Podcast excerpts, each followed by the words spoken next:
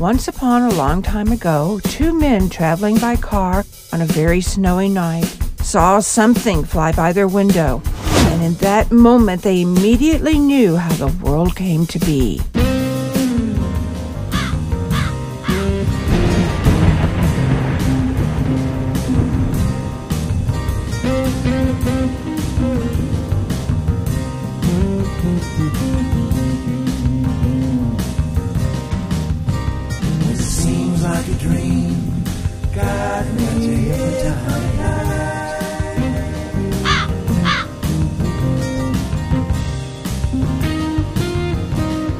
The creation of the world, and they go through the entire creation of mankind, the world, and everything. They breeze through the Paleolithic period, and they explain really quickly exactly what was happening. There was a spark, and the spark created, and you couldn't. Okay, but what's the spark?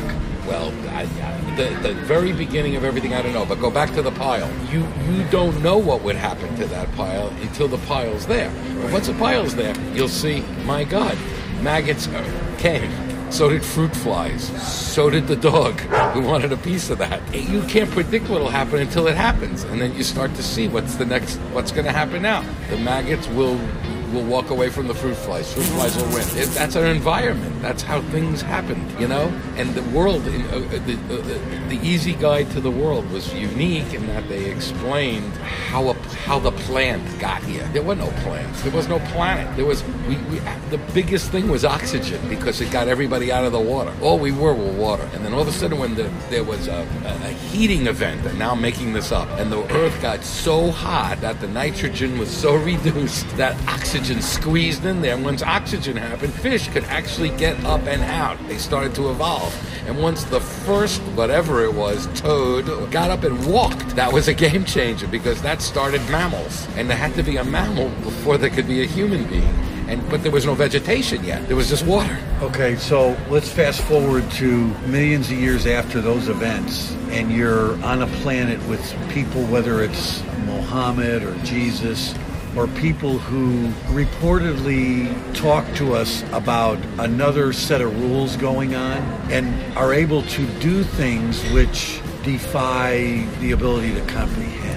Whether it's it's curing the blind or or raising the dead, and they supposedly represent this this consciousness entity that is supposedly the father of everything. It's a compelling story, or is it just a bunch of you know Stephen King writing in an effort to give the masses something to think about so they behave?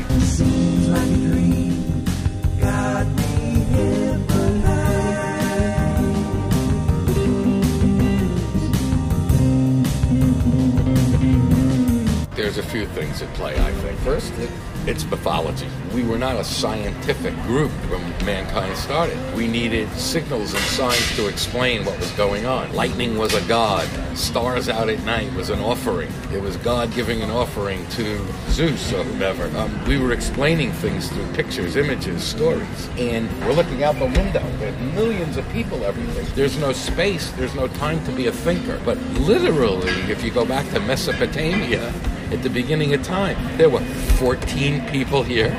Over there, there were nine people. Moses was like one of the only seven Jews who could write. The Jews weren't educated. He grew up in Pharaoh's house. Right. So he had an education. Right. So the Jewish law is basically one man's observation of bouncing around in a palace. That's true. And he just, you know, he recorded this, and that was his just one man's interpretation, and he told who? Three people, because there was no one around.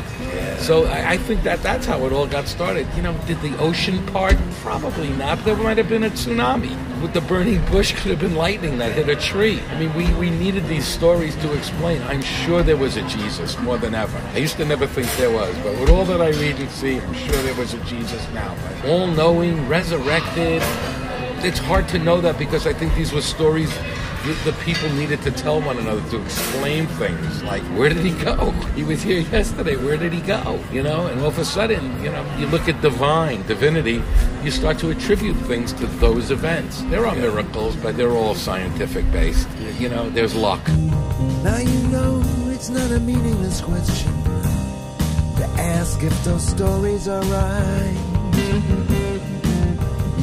Because what matters most, the feeling get when you're hypnotized. When it seems like a dream, God, it got you hypnotized.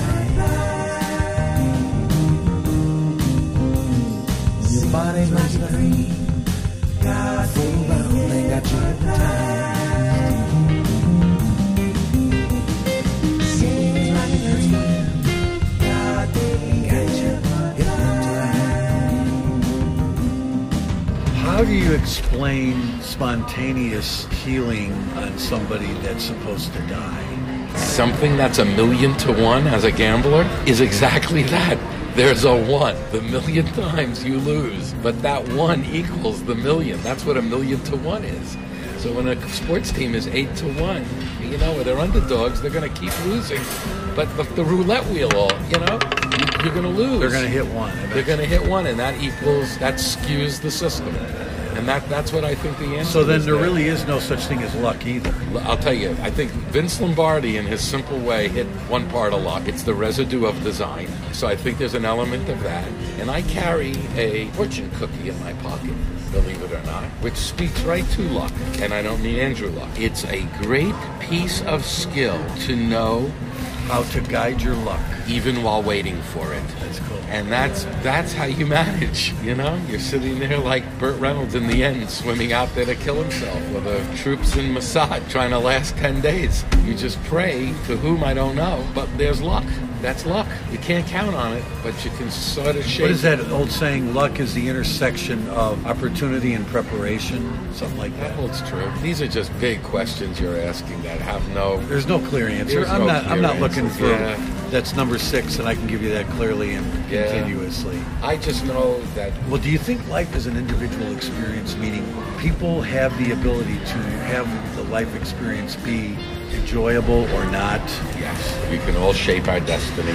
Stephen Hawking, I think if you talk to him, you'd find out he doesn't think it's that bad for him. I think he'll probably tell you it was a real burn having this happen to me, but he stayed positive and creative. Plus, he also thing. kept his his uh, intellect intact, and so all that still works fine. Yeah, It just became the ability to motor it outside his body. Yeah. How many people do you ask, how are you doing? And they go, oh my God, I've been sick forever. My Most sister people say, "Oh, good." yeah, yeah. I mean, it's, it's what you make. Now you know it's not a meaningless question to ask if those stories are right. Because what matters most, the feeling you get when you're hypnotized.